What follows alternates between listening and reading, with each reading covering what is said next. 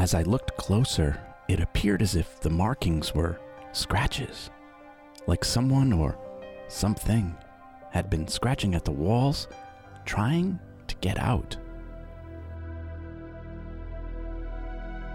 I'm Tom Stewart, and this is my paranormal story.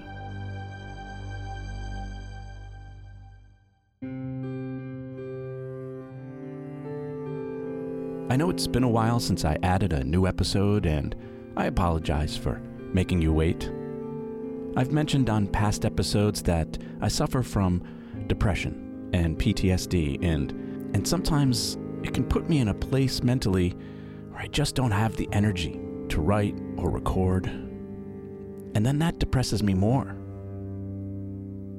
But I want to thank all of you for being there for me. I've gotten so many great emails these past few months, so many messages thanking me for my stories and saying that you love the podcast. And many of you told me your paranormal stories, and all of that helps keep me going. So I've got to honestly say, you've kept me motivated and gotten me back to doing the things I love. So I hope that this will be the start of many more episodes to come.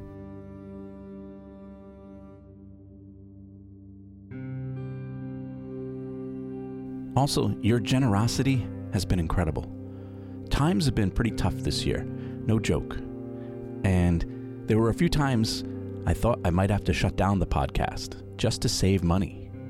But so many of you made donations along the way that have helped me keep it on the air. So I can't thank you enough. Jill Glasser, Mel West, Veronica Belmont, uh, Megan Mobley, Seth Cotter, Bridget Guild, and Liz After Death. Thank you so much for making donations to this podcast and helping keep it going. If you'd like to email me with your comments or to tell me your paranormal story, I will always reply. Just email me at myparanormalstorypodcast at gmail.com. And if you'd like to make a donation to the podcast, I'd greatly appreciate it. I have Venmo, PayPal, and Cash App buttons on my website at myparanormalstory.com. Oh, and I also have coffee mugs and t shirts that you can buy too. So, again, thank you so much for being there for me. I also want to thank Greg from the podcast Scary Time for featuring me once again. Scary Time is a podcast from the Indie Drop In Network. Every week, they feature an episode from a different paranormal podcast, which makes it a great way to discover new podcasts and new stories that you haven't heard yet. It's sort of like a best of compilation of all the best spooky stories and tales from around the podcast world. They've already got over 70 episodes you can check out, so give them a listen sometime and support all the creators who are out there. And if you have your own podcast, reach out to the Indie Drop In Network. Maybe they'll feature one of your episodes too. And one more plug, if I may. Uh, my good friends Ace Aceto and Scott Higgins have a really fun podcast that they do every week called Behind the Funny. As many of you know, I work as a stand up comedian most of the time. And every week, Ace and Scott, who are also stand up comedians, they interview people from the comedy world and find out what they're like when they're not on stage telling jokes. But it's actually not just comedians, they also interview actors and writers and broadcasters. Uh, you can check out some of the older Halloween episodes that I've been on, where I get to scare the poop out of Scott with some of my stories. So give my friends Ace and Scott a listen. Uh, they're big supporters of mine and good friends. Again, their podcast is called Behind the Funny. Okay, thanks for sitting through all of that. Now, here's this week's episode.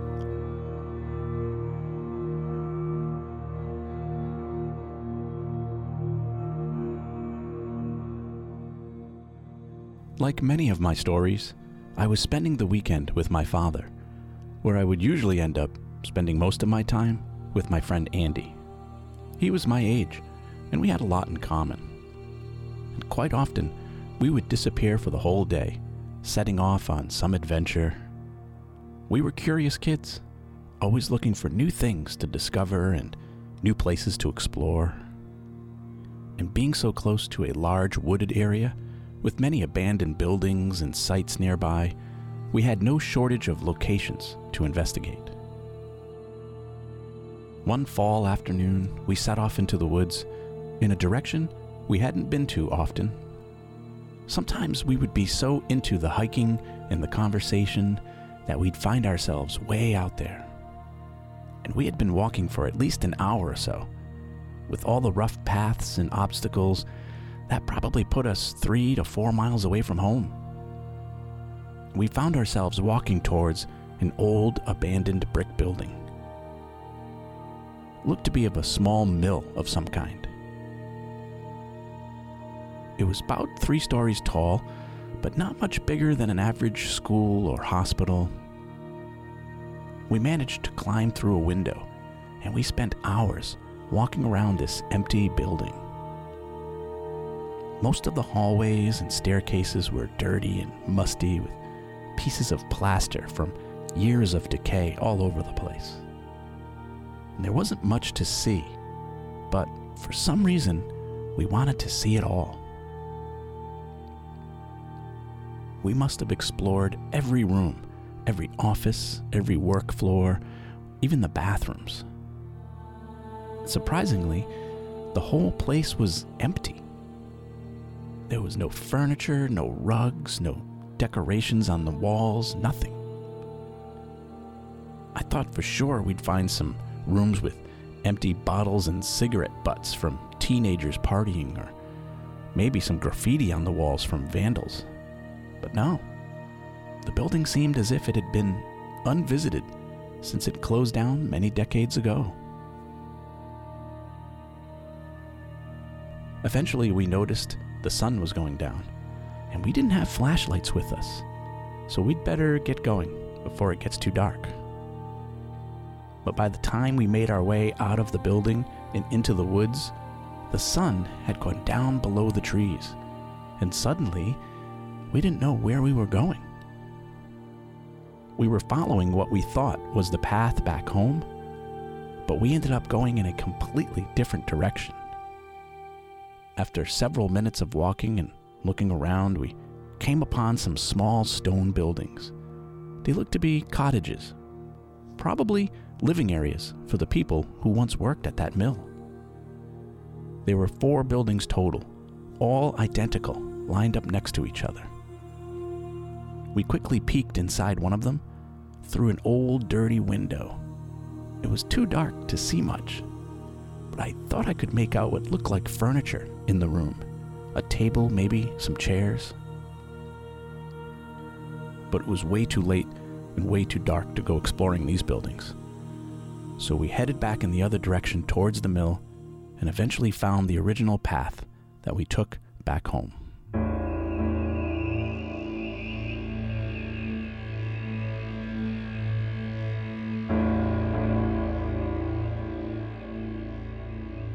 I don't know if you've ever walked through the woods at dusk.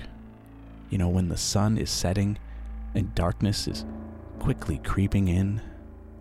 It's magical, but spooky at the same time. You quickly start to notice the sounds changing from daytime to nighttime. All the chirping you're hearing suddenly goes from birds to crickets and the scurrying sounds in the brush changes from squirrels and chipmunks to foxes and fisher cats. And those noises you're hearing beyond the trees, those change from rabbits and deer to, well, who knows what it could be at night.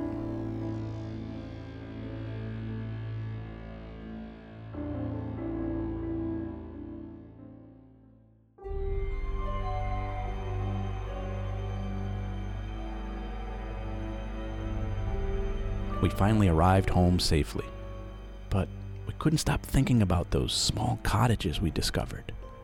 We knew we just had to go back. And the next morning, we did. But this time, a little more prepared, with a backpack filled with supplies. I put a flashlight in there, a pocket knife, some water, some snacks, just in case we got lost. But we walked confidently through the chilly morning air, into the woods, and down towards the old mill. and eventually we found that same path that led to the old cottages. Now, with daylight helping us see better, I could tell that these were definitely places people had lived in. Some of the windows still had curtains hanging in them, and the doors had numbers on them. Basic accommodations at best. But they were probably the best that the mill workers could afford at the time. It wasn't uncommon back in the day for mills and large businesses to create housing for their employees. In many cases, the workers would be immigrants with nowhere to live. Plus, the owners would always know where their workers were, and they could conveniently deduct the rent right out of their paychecks.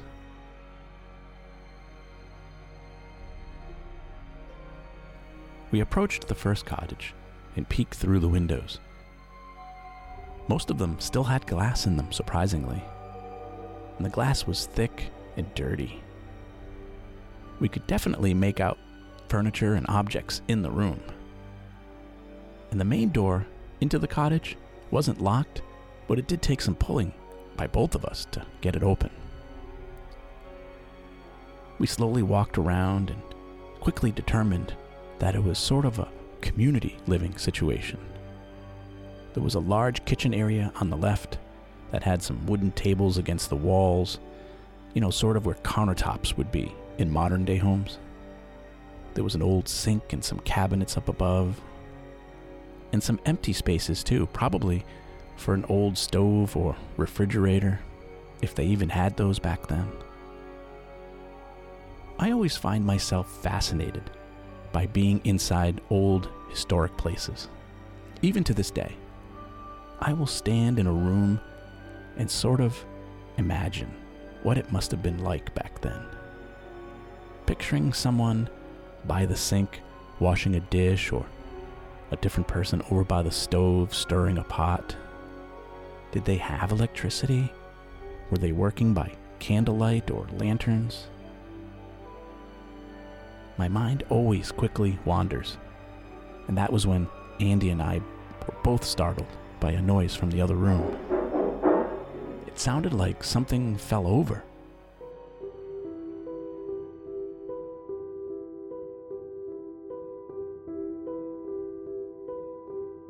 We walked across the hall into what looked to be a dining room. Nothing fancy or anything, just a space where the tenants could sit and eat, or maybe play cards and read a book. There was an old wooden table in the middle of the room with three round wooden stools upside down on the table, as if stacked there one last time so someone could sweep or mop many years ago but the fourth stool was curiously on its side on the floor. Was that the loud bang we heard? We decided to explore further and headed up a set of concrete stairs to the second floor. Everything in the building was concrete the walls, the floors, the ceilings, and the stairs. At the top, there was what looked to be four bedrooms, two on each side of the hallway. And they were small, not much bigger than jail cells, really. But they all had wooden doors for privacy and a window that looked out into the woods. A couple of the rooms even still had furniture. One of them had an old metal bed frame, with no mattress or pillow, though. And another room had a small chair with an end table but for the most part, the rooms were bland and empty. Suddenly, I realized there's no bathroom in this house. Not on the first floor or the second. Kind of strange, I thought. Where do these people bathe or brush their teeth? How do they shave or go number one or number two? We headed back downstairs, ready to leave, when I noticed a door we hadn't gone through yet. It was a door built underneath the stairs, right into the wall. This must be the bathroom, I thought. So I opened the door, but all I could see was a small, dark room. A closet, perhaps. I took out the flashlight and shined it inside, and noticed there was a large hole in the floor. I looked at Andy. Please tell me this isn't where they go poop. I shined the light down into the hole and could see what looked like metal rungs on the side of the wall, sort of like a ladder. So this hole wasn't really a hole, it was like a tunnel that led down to another level, an underground room. We had to know what was down there. So I tucked my flashlight into my belt, pulled my backpack on a little tighter, and slowly climbed down the ladder with Andy right behind me. As I got to the last rung, I looked down with my feet hanging below me and let go.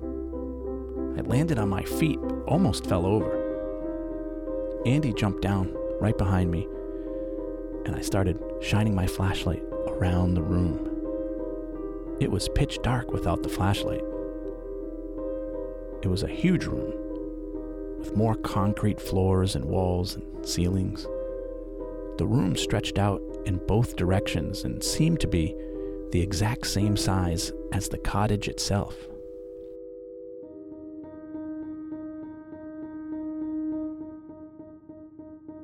We walked around looking to see if there was anything down there, but it was completely empty. What could this room have been used for? I quickly noticed that there were no doors or windows and no other way out except for the ladder. We stood there looking at each other, and then at the same time, we both noticed the same thing the silence. This was the quietest room I have ever been in. There were no sounds at all. The only thing we could hear was each other breathing. All of a sudden, the silence started to scare us a little. It was spooky. I started to get that feeling like I wasn't supposed to be there. Let's get out of here, Andy said. We made our way back to the ladder, and that's when we realized we can't reach it.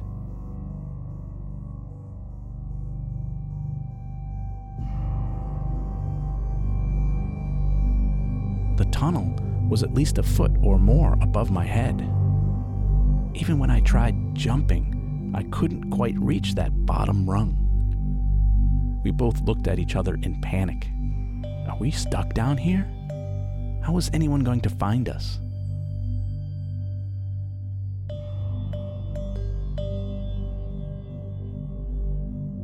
We stood there for a few minutes just imagining the worst. But then I had an idea. I would give Andy a boost up to that bottom rung, and he could climb up and run and get help. Or at least get a rope or something to get me out. He was reluctant at first to leave me down there alone. But he knew it was the only way. So I boosted him up and he pulled himself up onto the ladder and climbed to the top of the hole. And he yelled down to me that he'd be back as soon as possible.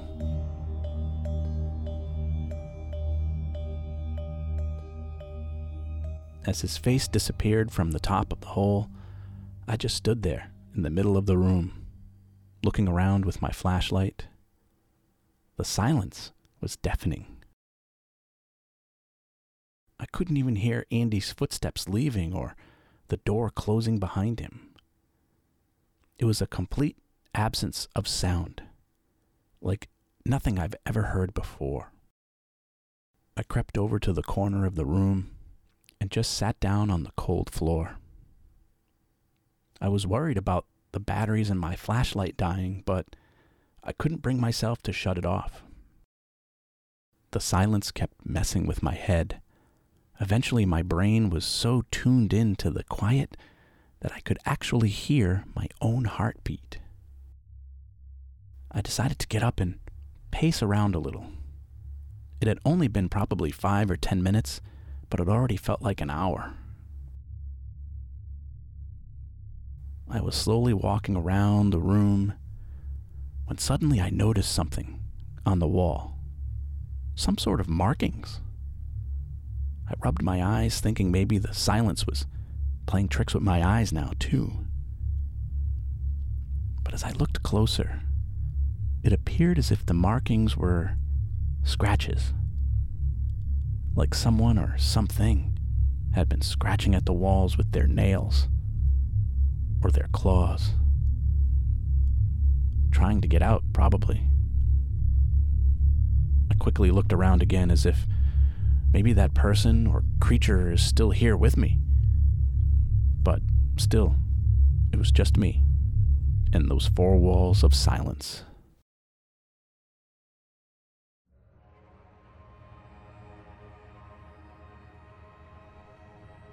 I made my way back over to the hole in the ceiling and tried jumping again.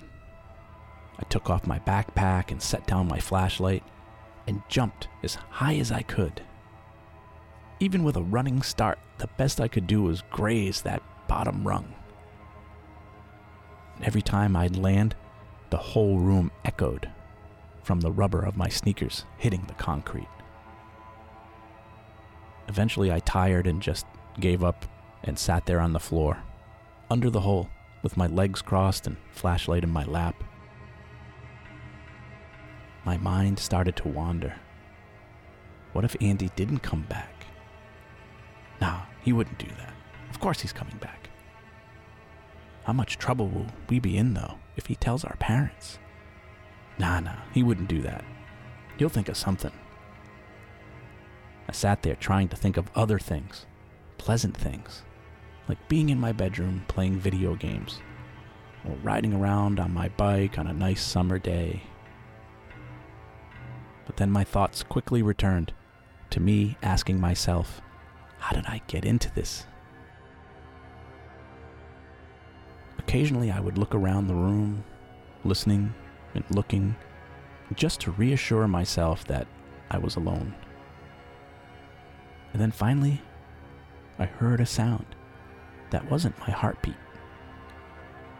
But this sound was worse than the silence. It was a scraping sound.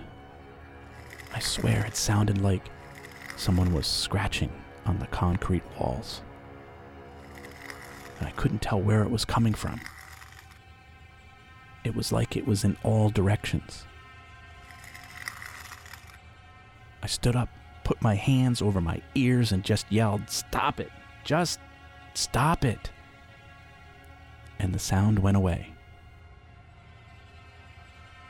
And the silence returned, but only for a couple of minutes, when suddenly I heard a voice yelling from above Tommy! Tommy! It was Andy. He was back. I looked up the tunnel, and at the top of the hole, there was his face. I was so hoping it was him and not my imagination. Here, take this, he said. Next thing I know, a round wooden stool came sliding down the hole and crashed down in front of me.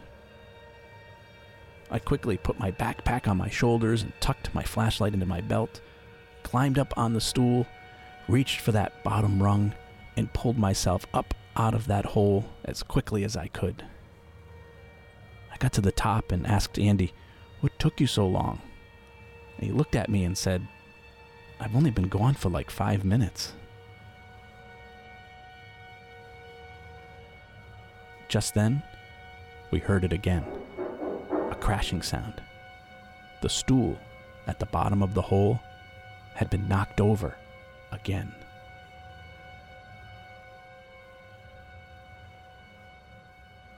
My Paranormal Story is written, produced, and narrated by me, Tom Stewart. Music from this episode courtesy of Kevin MacLeod at Incompetech.com.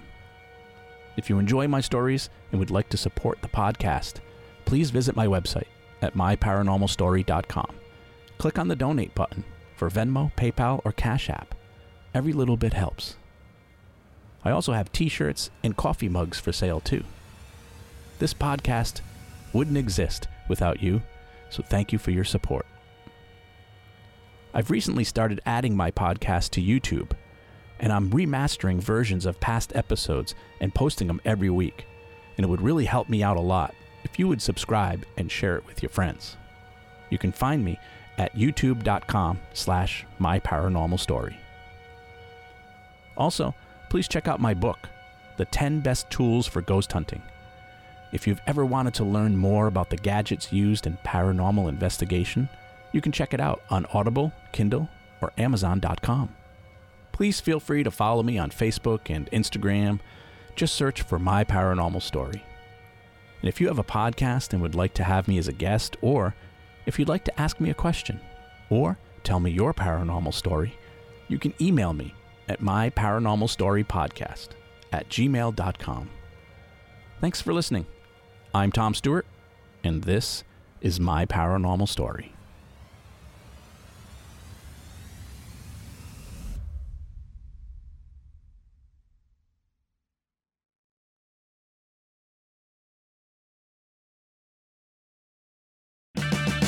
Purchase new wiper blades from O'Reilly Auto Parts today and we'll install them for free. See better and drive safer with O'Reilly Auto Parts. oh, oh, oh, O'Reilly Auto Parts.